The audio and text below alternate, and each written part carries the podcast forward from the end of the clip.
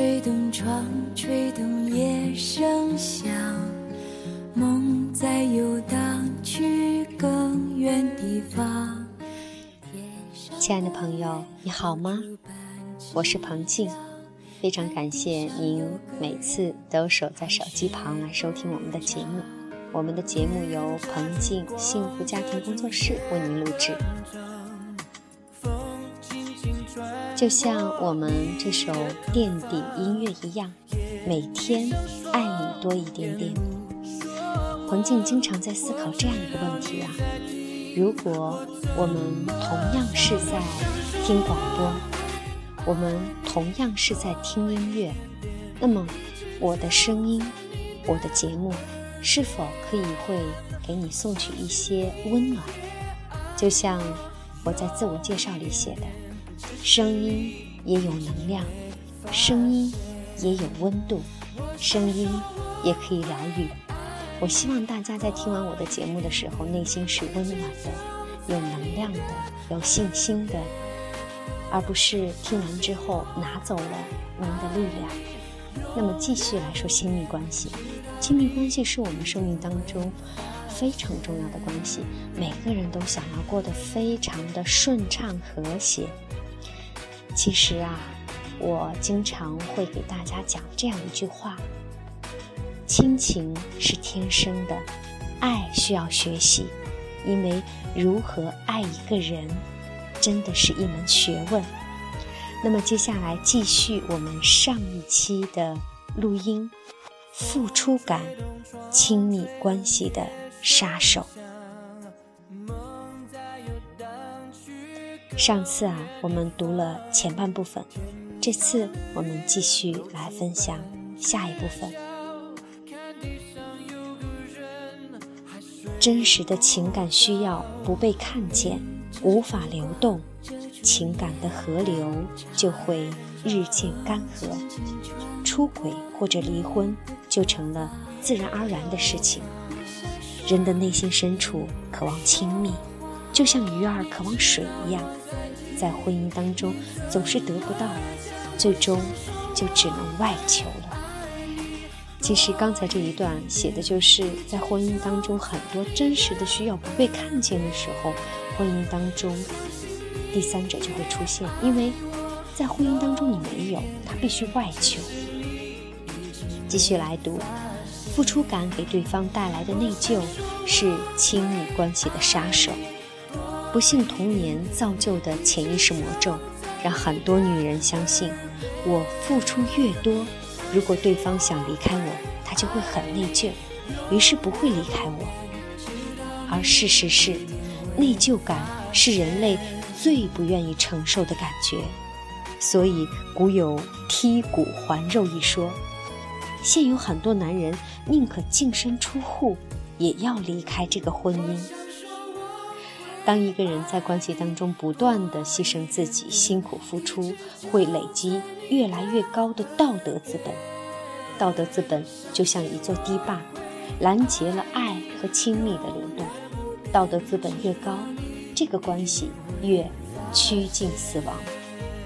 若一个人自我牺牲，累积道德资本，达到道德圣人的极端程度，通常肢体和面部表情就会僵硬，怨气冲天，付出感必然伴随着怨气，付出越多，怨气越重。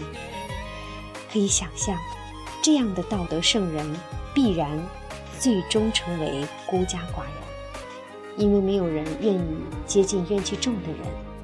若一个家族由道德圣人掌权，通常这个家族中精神力量最弱的孩子会成为精神分裂症，甚至自杀，因为他背负了整个家族的扭曲怨气。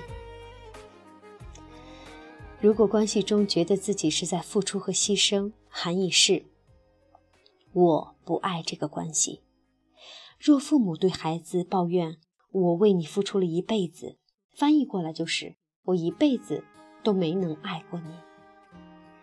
想象一下，女人遇见商场打折，血拼一天，这一天下来呀，腰酸腿痛的，哪怕大多是给家人买的东西，这个女人会不会抱怨说：“我今天为了这个家付出，付出了，非常辛苦？”大家知道的，不会。女人爱逛街，再辛苦，精神上也愉悦。那么，在我们喜爱做的事情上，无论花费多少时间精力，都是快乐。同样，当我们真心爱对方时，花三个小时为对方准备晚餐，心里是甜蜜蜜的；当我真心爱对方时，熨烫他的衣服也是一种享受。当然，每时每刻享受当下，这个不太可能。偶尔发发脾气，抱怨几句也在所难免。但整体上，当我心中有爱的时候，不会觉得自己是在为对方牺牲和付出，因为这是我自己真心想要的生命体验。如果我体验不到爱的流动，为这个关系做一点事情，都是在耗费自己的能量。所以，我会期望对方感恩自己的付出。不要离开我，因为我已经为了你损耗自己很多了。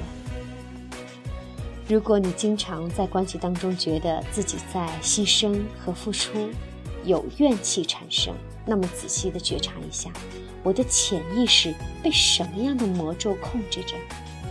不幸的童年写给我们的魔咒是可以解除的，这需要我们在生活细节当中不断的觉知。一旦发现自己有付出感，就提醒自己：“哎，醒一醒啦！”回到内心问自己：“我真正想要创造什么样的生命体验？做这件事是我自己想要的。”比如做饭的时候，若发现自己在抱怨油烟，那么就可以回到内心问问自己：“我想要做这顿饭吗？”如果想要，就带着爱，享受给自己和家人做饭的感觉；如果不想要，出去吃或者叫外卖，也是很好的选择。同样做一件事情，我们可以选择：是活在别人付出的妄想牢笼里，还是为自己而活的自由意志当中？任何事情，我们都有选择的权利。当我们能够从潜意识的魔咒当中醒来，成为一个心理上的成年人，为自己创造内心真正想要的生命体验，自然能够建立起亲密流动的关系。而更重要的是，我们不再是潜意识魔咒里那个随时恐惧被抛弃的孩子。成年人之间不存在抛弃与被抛弃，只存在。合适与不合适。当我成为心理上的成年人，没有人可以抛弃我，我也无需再去讨好对方，只是尽情为自己去创造丰盛、亲密、流动的人生体验。哇，真的是非常棒的文章。让我们看到，在亲密关系当中，我们首先要成为一个心理上的成年人，然后要时刻保持觉察，要时刻问自己：我想要的是什么？让我们享受爱情，不会有人抛弃你，因为我们是成年人。好，亲爱的朋友，感谢您的收听，欢迎您搜索公众微信号“彭静”加关注。或者是搜索我的私人微信号“彭静”的拼音零五二幺，我们可以进行更多的互动。好，感谢您的收听，我们下一期再会。